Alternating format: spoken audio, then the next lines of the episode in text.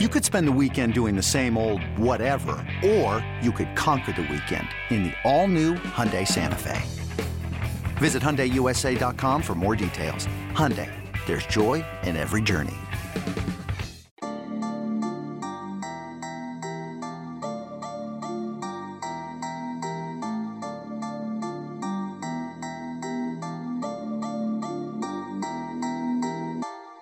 Live from Pittsburgh. Welcome into the Illini Inquirer podcast. I'm Jeremy Werner, and uh, myself, Joey Wagner, Derek Piper made our way all the way from Champaign to Pittsburgh today. And uh, we're ready for the NCAA tournament, man. We're going to check out the city tonight. We got open practice for Illinois on Thursday. We get to talk with Brad Underwood and a few of the players. And then Friday, man, the NCAA tournament run begins. And for Illinois fans, I know you hope it is a longer run than last year. But you got to take care of business first against Chattanooga and the Mocs. And today on the podcast, we talk with Josh Rowe, who covers Chattanooga uh, and the Mocs. He's both a news and sports reporter there at the ABC and Fox affiliates in Chattanooga. He breaks down what we know about Chattanooga. So, uh, great insight from him. And then we decided to record a podcast while we were on the road. I was driving. No, I didn't lead it. Joey Wagner did. Derek Piper and myself weigh in as well. We did have a, a passenger as well. Uh, Nico Haflinger from local affiliate in Champaign covering Illinois. So uh, we had a lot of fun doing that, give our final thoughts on the way to Pittsburgh. So hope you enjoyed this podcast, getting to know a little bit more about Illinois' first round opponent, and then our final thoughts leading into an NCAA tournament for the Illini. So sit back, relax, enjoy this one, and uh, enjoy the NCAA tournament. We'll see how much Illinois gives you joy along the way. Coming up next, Josh Rowe breaks down the Mocs. This episode is brought to you by Progressive Insurance. Whether you love true crime or comedy, celebrity interviews or news, you call the shots on what's in your podcast queue. And guess what? Now you can call them on your auto insurance too with the Name Your Price tool from Progressive. It works just the way it sounds. You tell Progressive how much you want to pay for car insurance, and they'll show you coverage options that fit your budget. Get your quote today at progressive.com to join the over 28 million drivers who trust Progressive. Progressive Casualty Insurance Company and Affiliates. Price and coverage match limited by state law. When you need mealtime inspiration, it's worth shopping Kroger, where you'll find over 30,000 mouthwatering choices that excite your inner foodie. And no matter what tasty choice you make, you'll enjoy our everyday low prices, plus extra ways to save, like digital coupons worth over $600 each week. You can also save up to $1 off per gallon at the pump with fuel points. More savings and more inspiring flavors make shopping Kroger worth it every time. Kroger, fresh for everyone. Fuel restrictions apply. Happy to get a little scouting report here on the Chattanooga Mocs from Josh Rowe. He's the news and sports anchor at the ABC and Fox affiliates in Champaign. Uh, Josh, welcome and uh, appreciate you joining us. Uh, what's uh, what's the vibe around Chattanooga with the Mocs getting to the NCAA tournament on a historic shot uh, by David Jean Baptiste? You froze a little bit there, Jeremy. So I'm sorry for the uh, the delay. The the the city is excited, and I mean clearly we had watched this team. They've been good since since, since the start of the season, um, but they also have gotten better throughout the year. And to see them win the tournament, the, the conference tournament, the way they did, it just turned it up about two more notches. You know, at, at least two, if not not more than that. Um, they went to Asheville most of us expected them to go there and play well, um, and maybe even win the whole thing as they were the the, the regular season champ. Obviously, you get the tournament, you know, you, who knows what's going to happen. Um, but to win in the fashion they, that they did, um, clearly, uh, yeah, yeah d- dialed it up a few notches for sure. So, so a, a lot of people in Chattanooga are, are excited to see what happens this weekend. Well, first, uh, let's let's dive into Lamont Paris a little bit. No name yeah. in the Big Ten, longtime assistant Wisconsin under Bo Ryan. Um, it's kind of been a steady climb for him, right? How how has he gotten, um, you know, Chattanooga back to this point of being back in the tournament? Yeah, so so he, that story is interesting, right? So he interviewed, um, as I understand it, here um, when Will Wade left, right? Will Wade left here, went to VCU and then went on to LSU and just lost that job, obviously, as, as a lot of us know. Um, for the job then, did not get the job. Matt McCall got that job. McCall had a pretty good first year, second year, not as good, but still got a job at UMass on the left. So Paris comes in two years after, and and the way he explained it um, is is the program was not the same program that it was two years prior when Will Wade left, and so he had some things to fix. Now, on top of that, his um, his AD that hired him two months later leaves the program, and so there's a lot. There were there were roster issues, um, were some academic issues, and so his first couple of seasons here were really trying to kind of rebuild in some ways and trying to get a footing on on exactly you know what he had. So so yeah, if you look at the this is his fifth year here. His fourth is his best finish before this year was fourth in the conference. And you look at that and say, well, that's not very impressive. But if you look at where the program has come, it has been a, a steady climb uh, to to this point. Um, I think this year was probably better than some expected because there there are some new new names added to the roster. Um, uh, Silvio uh, De, De Sousa, obviously uh, the biggest of, of those names, but but he really built um, this team over the years uh, uh, a little bit at a time and kind of gradually got them better and better and better to this point. Well, they got good guard play. That that's for sure. Yeah. And it starts with a Belleville, Illinois native down by St. Louis. Uh, Malachi Smith played with EJ Liddell, Keith Randolph, who's an Illinois football player. Um, what what how is he since transferring to Wright State? What has made him so good there in the SoCon? Yeah, he's uh since showing up here, he has been he's been very strong. I mean, and the offense runs through him. You know, um, he uh, man, he, he, can he can do a lot of different things with with the ball in his hands. You know, um, he's he's you know uh, SoCon Player of the Year in the regular season. Uh, led the team in scoring the last two two seasons. Uh, can shoot it from outside. Can can put it on the floor. I mean, there's really, I mean, he's he really is is, is kind of the glue that holds the, the whole thing together. Um, but it's not just Malachi Smith, but he is a, he's a, a big part of it. Uh, David Jean Baptiste, um, who is uh, the the other guard on this team. This team really is a really nice mix, right? Of of some upperclassmen who have been in the program a long time. Uh, David Jean Baptiste has been here. He, he was a red shirt in 16. So this is his sixth year in the program, right? When he was when he was a freshman, uh, uh you know, uh, Paris, um, um, you know, inherited him when he took over the program. He's been in the program that long. Um, so, so those two guys are, I mean, really good guards, especially for a mid-major type type of team. Really strong guards, big guards. Uh, Baptiste is six one. He's the shortest of the starters, but he's a he's a thicker, stronger, you know, guard. Um, and then the De Sousa, as, as I mentioned as, as well, you know, th- those three players are really kind of uh, as they go, the team goes. Um, and so, and so, yeah, it, it, it really does. The whole team has a, has a very nice mix of of uh, you know some transfers uh, like uh, like Malachi Smith, like like De Sousa, um, and and some guys who who have been with the program since they were in high school. So so yeah, it, it really is, is a interesting mix of, of guys and and, and a and kind of the makeup of, of a team that that you could see um, you know that a, a mid major type team that would make or that might make a run in the tournament, might win a couple of games in the tournament. Yeah, they, they really have that makeup. Well, you mentioned, I mean, Kofi Cockburn, I don't know how many people can handle him, but they do have right. Sosa who can compete with him, right? A, a former top 40 prospect himself. Uh, Kansas obviously didn't go very well there, but how has he acclimated himself and what has he meant to them? And what does he mean to them going up against Cockburn on Friday?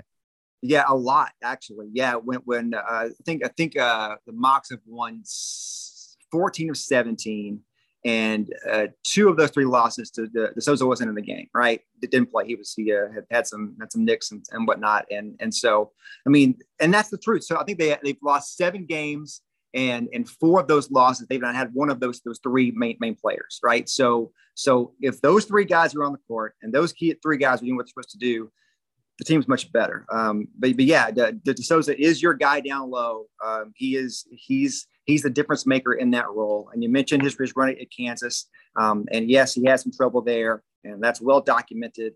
Uh, several different uh, or a couple of different uh, instances there.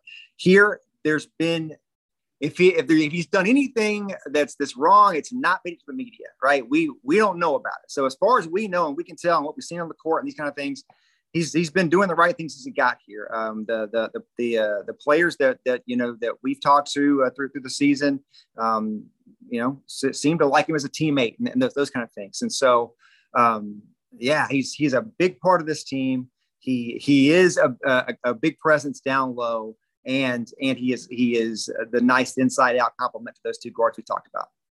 Now you got to have role players step up if you want to upset a, a high major team. Sure. So I know AJ Caldwell, David Banks. Like, wh- who are some of the mm-hmm. role players? What do they do? What do they need to do against Illinois?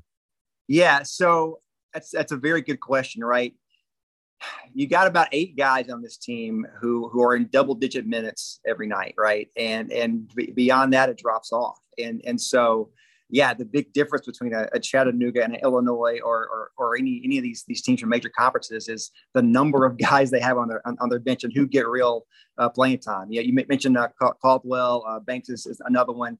Uh, there there are also guys who've been in the program for a few years and do play a big role. And and you know like you know you never want to say it's it's about you know just three players because it's never about three players, right? If you don't have guys in there that, that are doing the, the, the other things and stepping up for every night, it, it, doesn't work. So so yeah, all of those those guys beyond those three um, play a big a big role and, and, can do some nice things and um, you know crash the boards and, and, get, and get points. Um, but but really, it's yeah. If if you're looking for okay, what might be the thing uh, that that doesn't let them match up to an Illinois or some other team in there. It, it, it is probably just, you know, the depth down the roster. You know, uh, what does it look like past that that that second or third guy on the bench? And then there, there are guys who get, you know, average, you know, six minutes a night, those kind of things. You know, um, but but it really, you know, that's that's probably the difference there as far as as as you looking at roster to roster for for sure. Josh, how do they want to play? Like, how, what's their style of play when things are going well?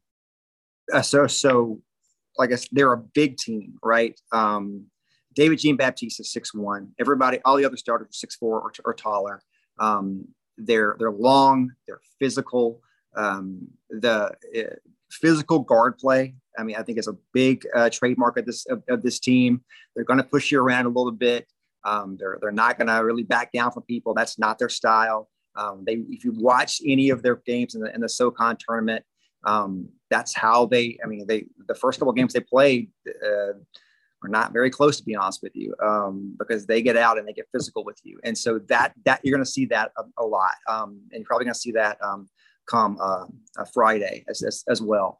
Um, if you watch that championship game against Furman, they uh, didn't shoot the ball well at all in that first half and and I think Baptiste, uh, David Jean Baptiste was three of ten, I think from three, five of fourteen, something like that from the field. Um, that's how that game got to be an overtime game, got to be a buzzer beater game because what you did in the first half, when when credit to Furman, right? Uh, Furman showed up, played them hard, right? And and but also the shots also were not falling and and that's the thing about about you about, about this team. You know, if if they're if Malachi Smith and David Jean Baptiste are not hitting the shots, um, that's that's a problem for this team. So so you're going to see them um, try to be big and physical and try to try to push you around a little bit, and you're going to see them, you know, uh, run their offense through Malachi Smith and and try to shoot the ball outside. Um, that's one of the things that they do well, both those guys, and they'll and they'll they'll dribble drive on you, and they'll get inside to, to, to as well. But but really, if, if they're not hitting their outside shots, they're not the same team. They're just not. Well, Seth Davis is very confident in this Chattanooga team, and I'm sure, man, that had to be thrilling to hear if you're, if you're a Mocs fan out there. Yeah. Illinois probably didn't take so well to it. Right. But why is this? Um, why could this be a team that that is the upset pick, or or could you know upset a, a team that some people at times have thought could be elite, but just hasn't been quite as consistent as, as those good teams. So why should Illinois be nervous about Chattanooga? Yeah, well, it's a good question. I don't know why they should be nervous necessarily, other than the things we, have already talked about. When you hear like a national commentator make that, you almost like, you know, get excited, but you're also like, oh, do, do, do you want that? You know, do you want that kind of pressure that want to that, sneak up on people, right? Yeah, right. And so, um, yeah, you don't, you don't want people to, to see you coming. Now everybody knows, you know, that there's at least some people in, in, in the country who think this team is, is supposed to be pretty good and and uh, and they are pretty good but they are. And um, so so yeah I, I think that's that, that's a, that's a good question. This team we, we mentioned right? Fifth year for Lamont Paris um, here. Um, and you know look at those past teams and think okay last year was their best year up, in, up until this point uh, since he's been the head coach. And they were a fourth place team. And then okay now all of a sudden they're their their uh, first place team win the regular season, win win the tournament. Um, this team from the jump, from the first game of the season, first game uh, went to LA to LM, LMU and got a win on the road on the on the West Coast, right? Not a great team necessarily uh, uh in, in, LMU that this year, but just for a team that's really not had a ton of success the last few years, and all out of the gate, you get a you get a road win first game. Okay, well they won their first five. They beat VCU at VCU on a buzzer beater from Malachi Smith. Um, so they there's really not been a big fall off. Like I said, uh, seven losses on, on the season. And um, some of those, uh, like I said, I think four of the seven, they didn't have one of their, their big three in, in, in the game. I believe that's the, that, that's the, the right, uh, um, you know, uh, number there. So why they could win? Because they've been a good team from start to finish. They're not a team that just got hot down the stretch and, and they're playing great. They are playing great. They they've won uh, 14 out of 17. Um, they they they're they're big and physical. Um, that they do all those things. Um, so that that's a, a big part of it. It's just that this team has just been good all, all season long, and, and has and this team has put things together in, in the at the right time um, as, as well. So so it, it's it's a mix um, really of of all that and. Uh, you know, I, I think people here have, have, kind of, there's a history with the Chattanooga Mocs, right? I think I think uh, uh, 97 was the last time UTC went to the Sweet 16. They beat Illinois to, to do that. People talk about that team here in this town, you know, every year, right? That's that's the benchmark this team is compared to. They haven't been to the tournament since 16. Um, haven't been to the tournament since Lamont Paris has been here, and so I think there's there's a little bit of a hunger in that too. Of, okay, you know, we know what our history is. We've been there before. We've we've, we've been to the tournament and had a run. You know, um, you know, although although it was you know 97, a long time ago, but still, I think there is there's a little bit of of this team does this this program does have some history and and a desire to to uh, you know get back to that level again and, and do some of those things again. Josh, I know you're in the middle of SEC territory, Tennessee, yeah. Georgia, and Carolinas, all that. Um, but what, what is the support for a school like Chattanooga? What, what's the fan base like there? Yeah, it's it's interesting, right? Because in this town, you definitely have a, a very good split of Vols and Bulldogs and Alabama um, support and it's different in basketball season to be honest with you right um, because in football season it's almost like like maybe half tennessee and half georgia with a little bit of alabama in there just because alabama's alabama right? And, and uh, but but during basketball season it's a lot more tennessee Vols uh, talk than anything else. And maybe that's just because georgia's just been down the last few years obviously. Um, but here in the city it, itself um, that's where your mocs fans are. And i'll be honest with you you I wish that that that more people were there in the stands in December than than you know as now like like when when you win the tournament like you've won it and and you and you like oh my gosh this team is good and there's a lot of people oh yeah now I believe in that you wish that the that the place is packed from December on and it's not that way but this but this this town does support this team and has really gotten behind it and I think they'll travel pretty well um, I, I, really do. I, I you know, uh, Lamont Paris um, mentioned the other day. You know, he's he's from Ohio and he's got Big Ten ties, and and so he'll have some people there as well. And and and uh, they, they leave tomorrow, and I think there's a big contingent who will be there when they leave. And I think a lot of folks are going to make the trip up to Pittsburgh and and and hopefully uh, stay there for a couple of days. You know, who knows? Yeah, well, when even national voices are saying, "Hey, this is one to watch," I, I think that's yeah. lot to, the Chattanooga. Yeah. Well, Josh Rowe, News and Sports Anchor, ABC and Fox affiliate in Chattanooga. Thanks for getting us up to speed on the Mocs, man. Oh, no problem. Thanks for having me. Good to see you, man. Welcome into the Illini Inquirer podcast. I am not Jeremy Werner. He's driving us to Pittsburgh right now for the first round of the NCAA tournament. But we do have Jeremy, Derek, Joey Wagner here. Road trip, boys, on the way to cover all of our first NCAA tournament game. Yeah, you, you got to mention the passenger along with us. We, we did bring Nico from the Fox station. He's uh he's around, I guess. Excited to be tagging along. Illinois Chattanooga on Friday, 5:50 p.m. Central Time. Guys, this is Seth Davis wasted no time calling this a trendy upset pick. Piper, what did you watched a lot of Chattanooga? Where do you land?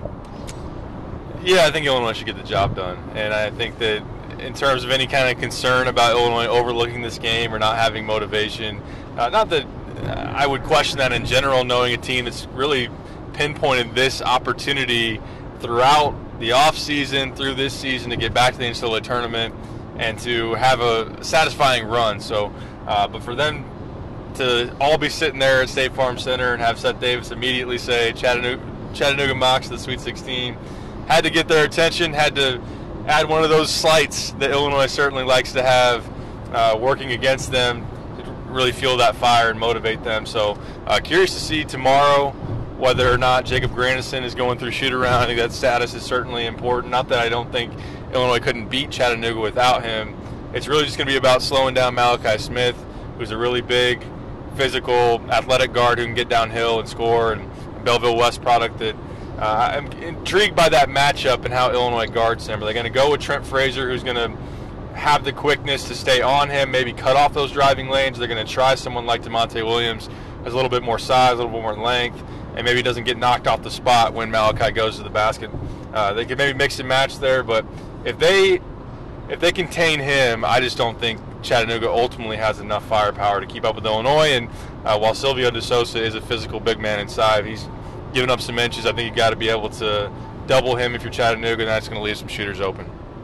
Yeah, and I think if you're Brad Underwood, you probably have a beer waiting for Jay Bilas somewhere for firing up the big man. Look, I mean, Silvio's a good player, but Kofi's an All-American for a reason. I mean, this is advantage Illinois, but it's maybe not the advantage you would think for going up against a mid-major big man. I mean, he played at Kansas. His, his numbers don't wow you, but he's had a couple nice games. He's physical enough to do damage. But Jeremy, Kofi's Kofi, and Kofi. I mean, this is a really big legacy opportunity for Kofi, and it's just a chance for him to impose who he is in the biggest tournament of the year, and probably with the pressure, probably the biggest tournament he's faced since being at Illinois. Yeah, listen, Silvio De Sousa, Sosa, I should say, gives them uh, a piece that can compete, can, can push uh, with Kofi. But uh, Kofi Cockburn is a first-team consensus All-American. He will be here in just a few days. So uh, this is a huge game for him. But I, I watched that atrocious Indiana-Wyoming game yesterday, Joey, and I go, that's a blueprint for Illinois. Indiana was awful shooting the ball. But you know what they were? They were the tougher team. They were tougher, more physical, defensively. They really made Wyoming feel them, and it made a less talented Wyoming team um, kind of you know panic a little bit. And they just made bad decisions with the ball, and uh, Indiana didn't shoot well, so it kept Wyoming in the game. But I said a couple weeks ago that this is a tough ass Illinois team, and I, I, believe that. I think they've shown a lot of resolve. I do think they have some physical toughness but they have to be that. The only concern I have about Illinois is is playing tight, given all the pressure, given uh, all the things that have happened over the last three years to not get them uh, to a Sweet 16. That they're going to play with so much pressure in this environment, they can't do that because Chattanooga should be able to play free. They got nothing to lose, so Illinois just has to impose their will defensively be the tougher team. And if they're that, no matter what happens, whether shots fall or not, I think they should win. Uh, if they play tentative, if they play tight, I think that's where this can become a game. And all of a sudden, late in the game, you're not that confident, and it can become an issue. But I think Kofi Cockburn, I think Illinois' defense uh, gives them a great chance to to take care of business, and then go on to a tougher matchup against Houston where we're actually breaking down the X's and O's. Illinois is the more talented team here. Uh, if, if, they come out, play tough, really focus on defense, no matter if Alfonso Plummer makes five threes or, or one, uh, I think they should be able to win this game. But given that this team has only played two NCAA tournament games, um, that, that can still be a concern. But if Trent Frazier uh, Andre Curbelo, Alfonso Plummer come out confident. Uh, I feel like Illinois should win this game because up front, Kofi Cockburn and, and, Coleman Hawkins, I think, have a huge advantage. Yeah, I want to get into. I know Derek, you touched on Jacob Grandison earlier, but I want to talk about the pressure here because in a way, this feels like a lot more pressure than this team faced as a number one seed last year. And remember, I mean, for everything Seth Davis said about Chattanooga last year, that was Illinois, and it wasn't one person; it was almost everybody with a basketball opinion. And I mean, Illinois was the team that they planned on going to the Final Four, and it, but it just feels like the pressure this year is a different type of pressure for a team that's really, you know, Sweet 16 would be seen as like a hey, pretty. That's a pretty good run for this team, even though it won the big a share of the Big Ten. This number four seed. What's the difference here, Derek? Why, why is the pressure different now than it was a year ago? At least it feels that way. I think you just have the fear planted in your head, and I know that it's definitely there for the fan base of unrealized potential. And really, going into last year's tournament, I don't think anybody necessarily had any feelings or thoughts. It wasn't even the, within probably the realm of possibility that t- that team was going to get upset early. I know that's always something that can happen in an NCAA tournament where it's it's unpredictable. It's called, called March Madness for a reason. But Illinois was playing as well, if not better, than anyone in the country at that point in time. And it was just how far are they ultimately going to go? It's like okay, if we get to the Sweet 16, can we beat Cade Cunningham? And, and if you get past that, can they get to the Final Four? And, and that whole kind of deal. So, but I think it led to Illinois being a little too casual, having an emotional letdown, not having the urgency, not really fully grasping, hey, if we don't bring it each and every game, then we're, we're going to get bounced. And then they got out coached and they didn't make shots, and you just had it all compounded and you got beat. So, um, making sure that doesn't happen again when you know for sure this is the last time that Trent Frazier, Da'Monte Williams are going to put on the jersey. I mean, we had Illinois' whole starting five out there on senior night, and Kofi could still come back, Grandison could. Uh, Plummer's obviously gone as well. So there's it's it's clear cut on some of these guys that aren't going to be in Illinois uniform anymore, and, and there's some other decisions to make. So that's where you're really feeling a little bit of that pressure. But I think that on the flip side, it is good that you have some naysayers and you have some motivation where everyone was just hyping you up and telling you how great you were last year. Now you have some people picking you get upset, having some people wondering about uh, Illinois being able to get it done. So uh, I think that might help Illinois, and, and, I think they have responded over the past few years better in that circumstance. But uh, there is no doubt, and we've talked about it in the lead up in, in our last podcast after Selection Sunday was I don't think this team really takes a breath until, if and until they get out of the first weekend, just because of the expectation and knowing that if they don't, this will be looked at even with the Big Ten title as a as a disappointment. Yeah, Jeremy, I know you and I have, have talked about this. Uh, I think the there's a sense of the end of an era, which maybe adds to that pressure. It's not the end of Illinois basketball's run. I think all of us agree that like that's that's going to be fine moving forward. But the end of the Trent era, the end of the Da'Monte era, the looming fear of the end of the Kofi Cockburn, Jacob Grandison, Alfonso Plummer was a one-year guy. I think that in itself is scary because it's it's hard to look at the roster, the team's success, and and think, oh, this is going to end in no second weekend of the tournament. And that week between weekends, like it seems not a lot, but I mean, you're getting talked about a lot. The, the, the buzz is back. I just feel like that overwhelming, the, the feeling that the end of this era is right around the corner has some people a little more tense and, and kind of on edge. Yeah, and I, I sometimes I wonder if, if, maybe we talk about this too much. I think the fans are certainly feeling this, but I also, I also think, as Derek's saying, the flip side of it is I feel like Illinois' disappointment last year. While you can say that this team could be tight, you could also say they could be very locked in. Like they could be very locked into knowing exactly what's in front of them. That they can't take Chattanooga for granted. That they can't take a if you play UAB the second round. You can't take for granted that you're going to play Arizona next week. You got to win the game in front of you, and then nothing is guaranteed. I think that experience has to has to be there. And the other thing I think we got to remember, and uh, this is probably due to the Indiana loss, giving you a sense of disappointment to end the year. Like if they would have beaten Indiana and lost to Iowa in a really good matchup, I don't think a lot of fans are, are feeling as you know doubt full of doubts heading into this thing because they played really good basketball for the most part down the stretch. They had a tough schedule. I think they won six of their last ten, which isn't a bunch, but think of the pressure they faced going to Michigan, going to Michigan State, beating Iowa at home to win the regular season championship. Like they showed a lot of uh, you know calm under pressure. Michigan being able to close out that game, Michigan State being able to close out that game. So I, I don't want to just focus like all of a sudden they lose to an Indiana team that's playing pretty well right now, right? And, and you just miss shots that normally you make, miss free throws you normally make.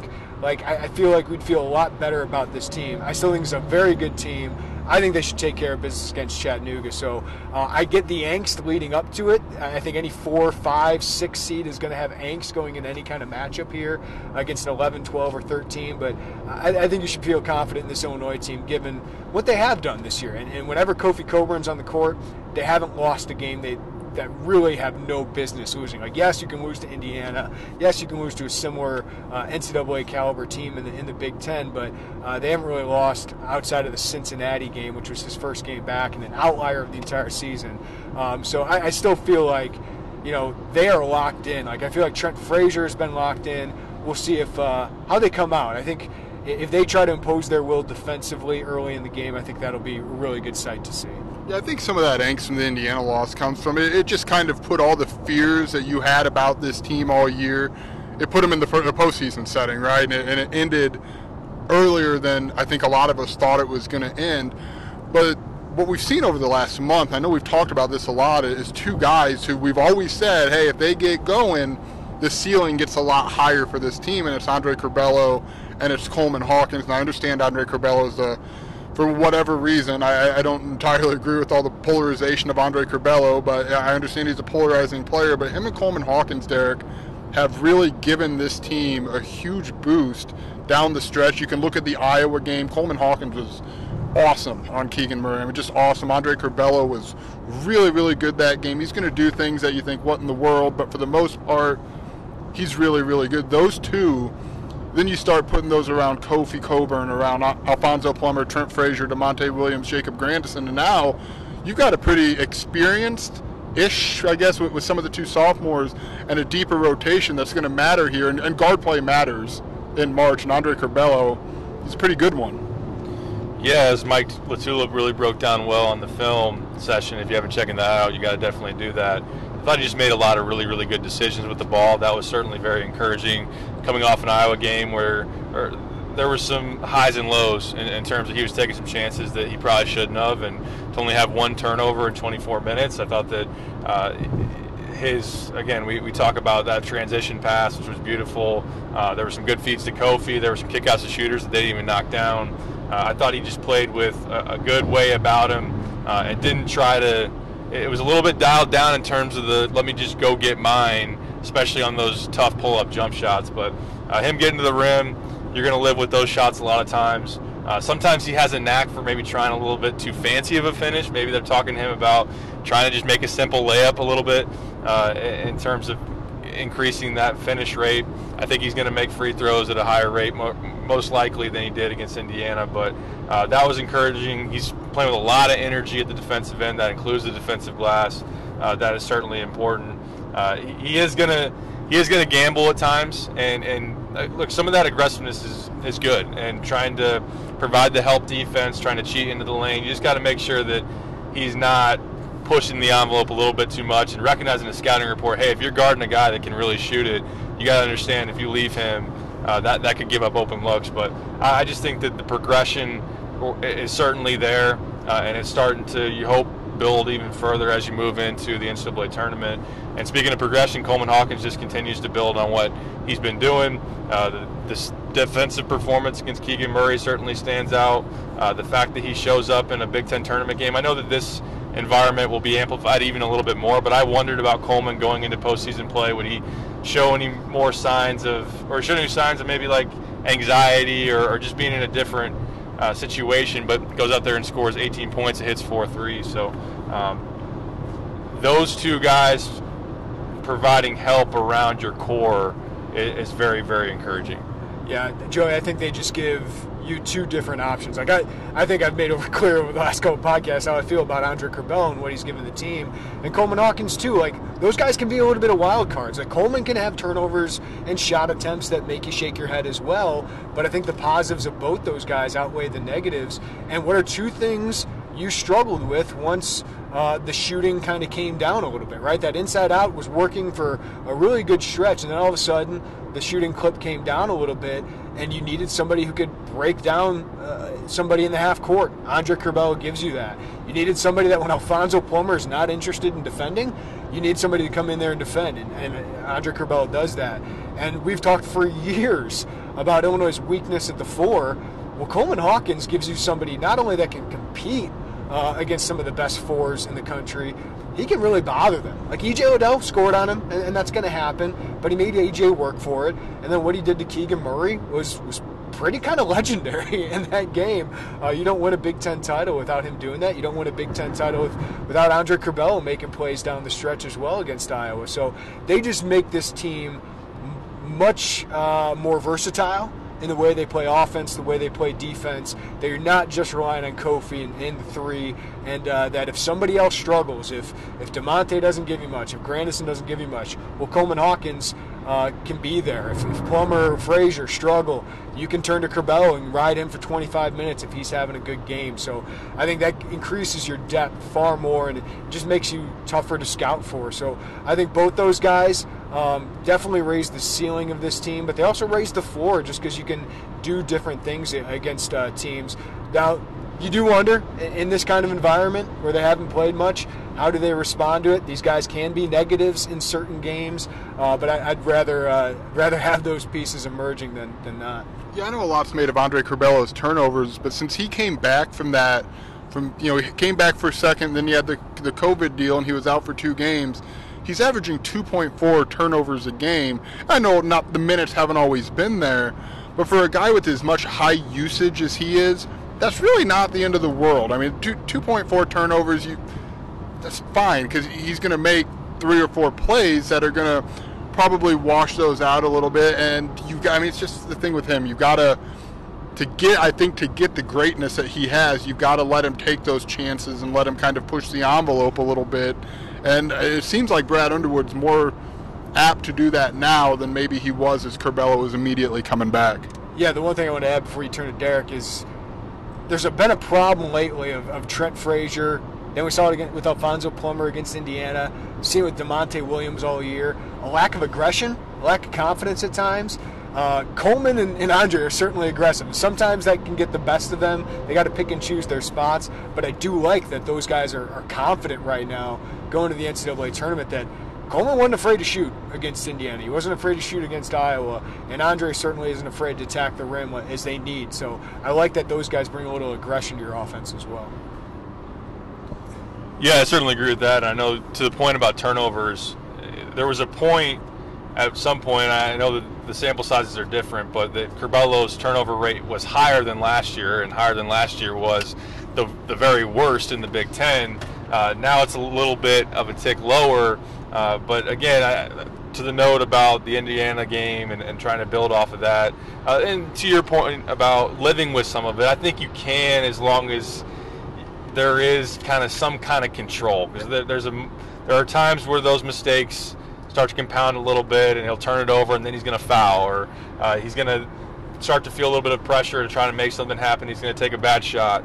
Uh, if he is going to try a couple aggressive plays, but for the most part, you're going to be able to trust him defensively and to make good decisions within reason offensively. You can live with a mistake or two, and Jeremy makes a good point about aggression. I love the pace that they play with when he's out on the court, and, and uh, there's more to build on with that. So uh, I think that that's those are things that you can certainly handle with Curbelo. It's just when he flies off the handle and starts to be a little bit of a loose cannon, that's when it's the trade-off isn't exactly worth it.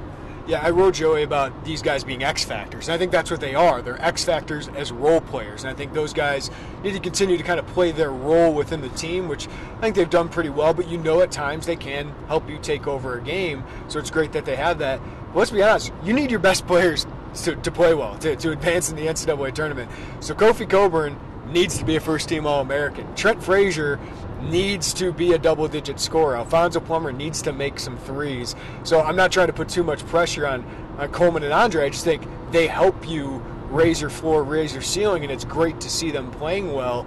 But you need your three stars, and I would say those guys are your three stars to, to step up. And if, if Jacob Grandison's healthy, healthy, it certainly helps you too. Yeah, I want to talk about Jacob Grandison. We are on our way to Pittsburgh, so we'll see some practice tomorrow. It's an open practice. That'll help us get a gauge a little bit on, hopefully, a little bit on where he's at and, and what that could look like on Friday and potentially beyond.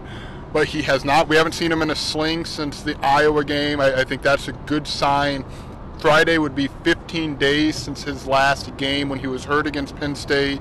You know, Brad Underwood said it was a sprain. We don't, we really don't know beyond that. I don't expect to know the exact nature of it unless Jake wants to share that. But his return or potential return.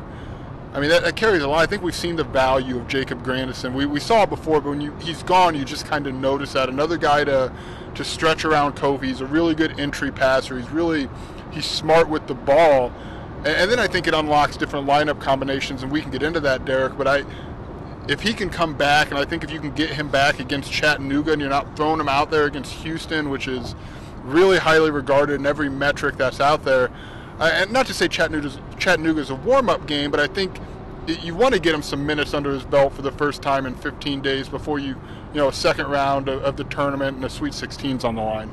Yeah, I agree with all that. I think that if he can get some minutes under his belt and start to get back into a rhythm a little bit, and again, this could be a very competitive game that goes down to the wire, and there's no guarantee that Illinois ultimately wins against Chattanooga. But I think that if they play anywhere close to as well as they potentially can, they should win the game. And uh, if you're going to gear up for a Houston battle, whoever it might be in the second round, it'd be great to have Grandison having logged some minutes before that. Uh, you said everything there about his impact. I think his entry passes to Kofi, his shot making. Uh, he can show energy on the glass and be able to get timely rebounds. He's also, and we've talked about Illinois feeling some pressure. They call him California cool for a reason. That could be a really calming influence that this team could potentially need uh, in this type of a situation. So, uh, an older guy who's played in the tournament now has a lot of trust from the coaching staff. Uh, and while it's easy to fall in love, I know that fa- the fan base has in RJ Melendez, uh, and also they, they, like to see Luke Goode.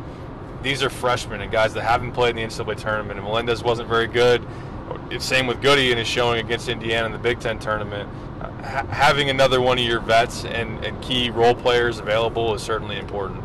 Yeah, Derek made the point of entry passes. I think about two of the big turnovers down the stretch.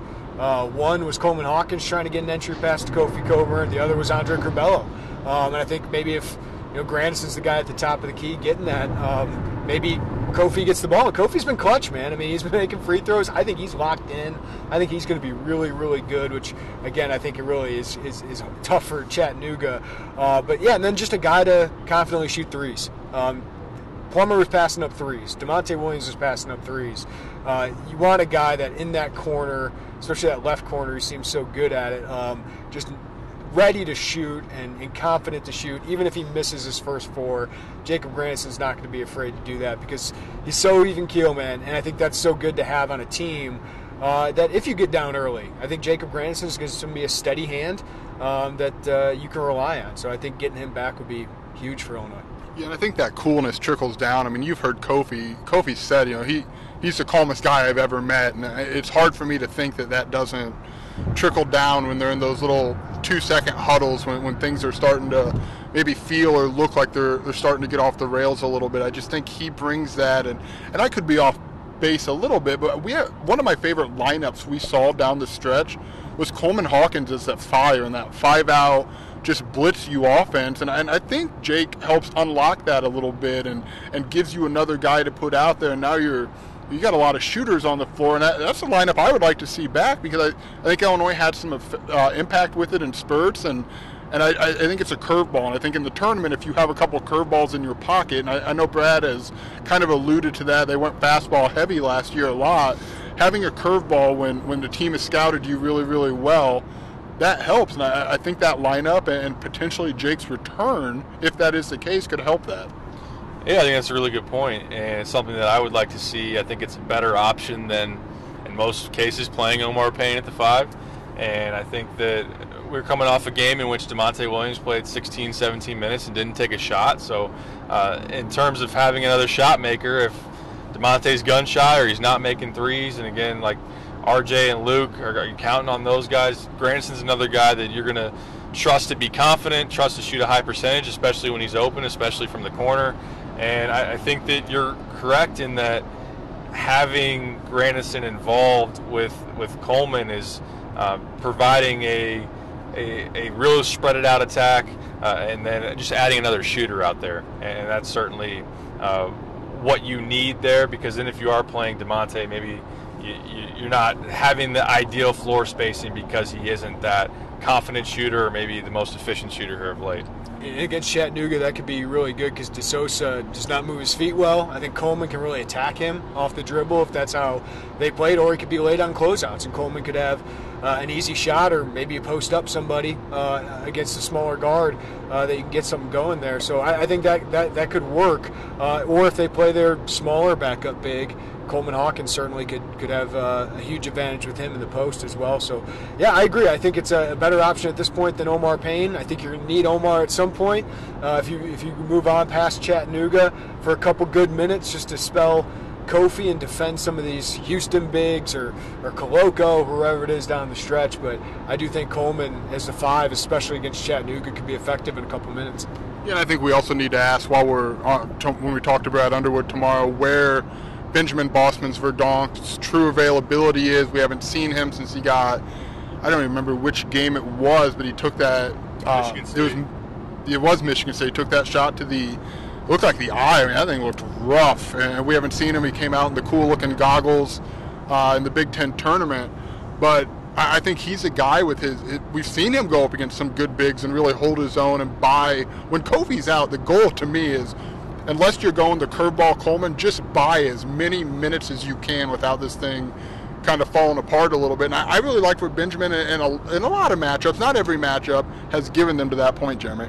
Yeah, I was to say Benjamin Bosmans Verdonk's return could be could be important. Like if, if Kofi gets in foul trouble, who can you rely on for 10 minutes? And you, are not very good offensively usually when, when he's in the game. But I think Coleman's emergence with those two could be a good passing duo. You can have four out, Benjamin in. And Benjamin just gives such a good effort on the glass, can draw some fouls, good passer.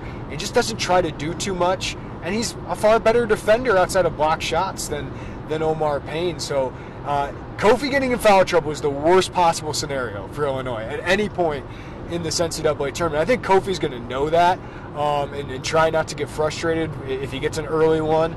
But I think Benjamin Bosmans Verdonk, his return, could be very important just because you can go to Coleman if you want. You can go to Omar if, if, that's how you're feeling. But also, I just feel like Benjamin Bosmans Verdonk is, is a little bit trustworthy. But you got to have everyone else obviously step up offensively if he's on the court. Yeah, for a little used role player, he's done a pretty good job of finding trust with the coaching staff and, and going out there. And you're right, offensively, there's not a lot there when he's on the floor, but he, he really does work incredibly hard on the glass defensively. Derek, Jeremy and I are new to this, but you were at the Big Ten tournament la- or the NCAA tournament last year, and it was a scaled down version of the tournament. But we've heard Brad Underwood, we've heard Kofi Cockburn, Trent Frazier talk about just knowing the feeling of what it's like to have this whole thing end. But I, I just wonder if there's, uh, if you might feel a little more real this year when, when you walk in and the place is full and you're not in some half full venue in Indianapolis. You're on the road in Pittsburgh. I, am just curious if, if you think that if it'll feel different than it did last year. You have the experience of being there. We obviously haven't been to Pittsburgh yet. We don't know what the atmosphere is going to be like, but just to have that normalcy is I mean, what can carry over from last season outside of understanding the abruptness of how it ends. I think you'll know guys that were on the court last year when you see the March Madness logo plastered there at center court and you know that it's on, you know that your season's on the line and that I don't know that they did they take it for granted last year? Maybe they didn't know the significance of it truly because whether they were riding such a high and felt invincibility after uh, playing at such a high level, or they just hadn't been to the tournament and didn't really fully recognize, like you're saying, the abruptness of that end. I think also there is a a different f- switch to flip going to a new venue, going to a new place, having a full capacity crowd versus let's just stay in Indy and come off that high from the Big Ten tournament and just go to a different gym in Indy, not even a gym that's that's smaller. You go to the Coliseum at first after playing in Lucas Oil, and it's just like, okay, this is a little bit dialed down, but we're playing Drexel, and there are a couple fans here, and it's a tournament. But uh, yeah, I think going to Pittsburgh and knowing that we're going to have eight different fan bases out here, it's just gonna it's gonna be more of a of a tournament vibe, and uh, I think that just kind of the experience, like you were saying, of last year, can help them just understand what this means and to maybe dial down some of the, the jitters because they, they do know what it's like. We could talk about all these like feelings, all that. You got to play a good basketball game. They, they played a bad basketball game against Loyola Chicago. And Porter Moser and, and Loyola deserve a ton of credit for that. I think Loyola obviously was way better in Chattanooga, but Loyola and Houston have some similarities, right? I think Houston's more athletic, but um, just overall really good teams that the metrics really, really love. So they have to play a good basketball game. And like that's what it's going to come down to more than, uh, you know, emotions I know play into it. We're all human but they got to execute. They got to execute the game plan, and it's also you know on Brad Underwood who didn't have a good performance against Loyola. Let's be honest, like there weren't adjustments that were happening there, so it's going to be on the staff to be able to you know respond to any kind of struggles. Make the changes necessary. Uh, I do think this team has more shooting. I do think this team has some different looks they can go to now with Coleman uh, at the four. So I do think they're a little bit more versatile. You just don't have an Ayo Dosunmu this year, so that's why you need, I think, especially a guy like Trent Frazier to take over a game at some point. Or if he can't do it, Andre Curbelo. We talk about guard play all the time. We think they have two really, really good guards. They're going to need those two guys to step up, or Alfonso Plummer to, to go on one of his epic kind of runs here uh, at some point to advance. Yeah, I think you probably need a heater, a classic Trent heater somewhere. You probably need Alfonso Plummer to to bury four and a half or you know six in a game, however however that all chalks up. It's just you need that in the NCAA tournament. You need those shots. You need to build some momentum against some of these teams that you know you think like a Chattanooga. You think Illinois has got the talent advantage. You think they're a better team. They should win that game. Just get. I'm curious what it looks like tomorrow for them to come in and and you know maybe they they get it rolling early. They make an impact early.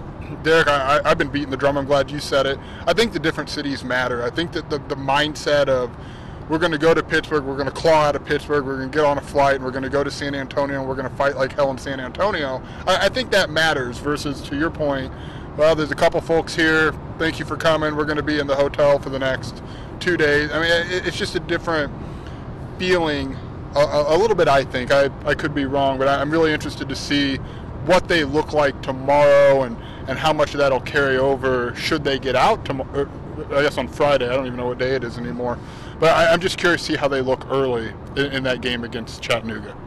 Yeah, and I, I, to Brad's point, right after Selection Sunday, hopefully they enjoy it. Hopefully they just embrace this, soak it all up. I mean, I fully agree with Jeremy. They got to be ready to play good basketball. Like that's this is where it ultimately matters, and and, and you got to bring it, and you got to be able to execute. You got to have a good game plan, and uh, but enjoy it and, and, certainly embrace this moment. This is what you dream about when you go to college basketball. I think most people do, uh, in terms of just kind of showing out your best, going on a run, and just seeing where it goes from here. And I know that a lot of Illini fans just give us that shot in San Antonio against Arizona. Not that you wouldn't be okay with TCU knocking them off or whatever it might be, as unlikely as that ultimately would be. But I think even from you know selfishly from our standpoint of getting a chance to, to be at shoot around tomorrow and go through press conferences and not be on Zooms and not sitting in the rafters or, or you know, that's that's a thing that I'm certainly looking forward to and, and for everybody involved, the fans, the players, the media,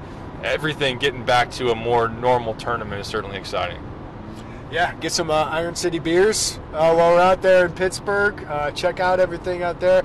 Yeah, I hope the fans enjoy this, man. I do hope uh, Illinois is able to, to play well because I think this team deserves that. I think this program uh, deserves a fun run. It's been 17 freaking years uh, since Illinois has gotten to the second weekend. It's, it's amazing, and I, I, I know there's a pressure with that. I wrote about it this week, but I hope this team uses that well, if, if that makes sense. And it is a veteran bunch, I think, can handle that. But um, I, I, hope for their sake that they're able to to enjoy that and get that second weekend because this is what it's all about, man. Uh, the NCAA tournament is so much fun, and for too long, Illinois has been a non-factor. Uh, two years ago, you thought they were going to be a factor. Could be a really tough out for a four seed. If they make the Sweet 16, it's the last four seed uh, or a five seed that the one wants to see. They never got that chance. Last year, Loyola Chicago was about as rough of a draw as you can get in the 8 9 game, and you played poorly. You just played poorly and played like you hadn't been there before. So uh, I hope this team learns from that and, and finds a way to give uh, Illinois fans and, and just themselves uh, just such great memories because these are the great memories that Illinois has, has lacked for so long. And, and to be honest with you, Illinois, besides their two Final Four runs, I know an Elite Eight run, a couple of them, they haven't had great runs, extended runs in the NCAA tournament. So uh, to see this fan base, to see this program, to see the coaches and players would, would be really, really cool. And, and selfishly, I wouldn't mind going to San Antonio. But before we get to uh, final thoughts, and Jeremy, we've butchered when you've not been around. Derek and I have absolutely butchered the send off. I'm so glad you're here to, to figure that out for us. But I, I, the more I've thought about this game, this tournament, as we've led up, it, it kind of shines a light. Like we knew 2020 getting canceled really sucked for any number of reasons. But when you have this run, this era of Ayo Dosunmu, of Kofi Cockburn, to have a whole chance just completely gone, like I feel like in my mind it's been amplified of how much that really just sucked. I mean, like that was supposed to be kind of the reintroduction of Illinois basketball onto the national landscape in the Big Ten or the NCAA tournament, and then you come out and you're a one seed and, and you you're out early, and it just feels like you know Illinois has been really really good. They've gotten a lot of attention. They should. They're recruiting like they're getting a lot of attention, but I just feel like something just a little bit has been missing and for whatever reason i think just having that in 2020 would have helped bridge a little bit of that gap it's your moment in the sun right like I, that's why i feel like if you advance to sweet 16 you have that week where every national writer is looking for an angle and they'll write a story we wrote three three months ago, and they'll do well with it. But like, you know what I mean? Like they're gonna write the stories about this team, about Kofi's Pizza Hut. Yeah, Pizza Hut parking lots, and all that stuff goes on a national stage, and that's where you as an Illini fan listening to this, you get to puff out your chest. You get to be like, that's our guy. You know, Seth Davis is talking to, to Brad Underwood, and Brad Underwood's giving him crap about picking Chattanooga. Like that's the fun stuff that you really get to go when you go on get to the second weekend. And and two years ago, we didn't get to hear the Andres Feliz story leading up to a Sweet 16. We didn't get to see Ayo Dosunmu as one of the stars of, of March Madness because he got upset in the second round. So I think to, to have that moment in the sun for an extended week where these national media, like that's fun. Like it might be frustrating for a guy like me who wrote that story three minutes, but like, I get it. It's like that's what the fans want. They want these big people they see on TV, Raftery talking to Andre Curbelo, who had a great game against Houston to advance, right? Like that's that's the stuff that's uh, so much fun for fans, and Illinois has been left out in the cold for 17 years of it. It's one week of people talking about your team who don't usually talk about your team, and it helps. Look, that helps on every level when you're building a program, continuing to build a program, recruiting. I mean, suddenly if you're a high school kid, everywhere you look, you're seeing stuff about Illinois because they're one of 16 left, and that that really matters. So, Derek, final thoughts as we, uh, where are we at? Are we? Cedarville, Ohio. Cedarville. Final thoughts, Derek, from Cedarville, Ohio. Um, any skyline chili around here? I, I, don't know. We have to stop off. We got, we got three more hours in the car. We gotta get, yeah, that's, that's a good call. Um, yeah, again, just enjoy this, and I think that it is a huge opportunity. It is the next step for this program to see if they can parlay all this regular season success, Big Ten championship, both in the tournament and the regular season, and try to make a long run and, and, see what ultimately that looks like. And if you get to San Antonio, I think the pressure comes off. I think that you just kind of you tip it up against probably Arizona, and, and you see where you ultimately stand. I would recommend cheering heavily for Jelly Jordan Walker on on Friday night, assuming Illinois gets the job done, and then you got UAB in Houston. The more I watch Houston, I know that their resume, you look at how they haven't played very many quality people.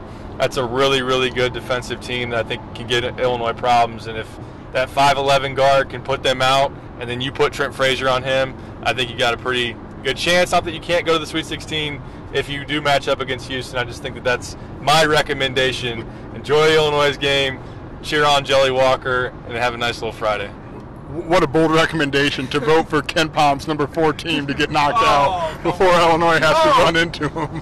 Bold, you're talking bold. He's this guy sits here and says, "Guys, hold on. I think RJ Melendez is going to be good." We're like, "Oh wow!"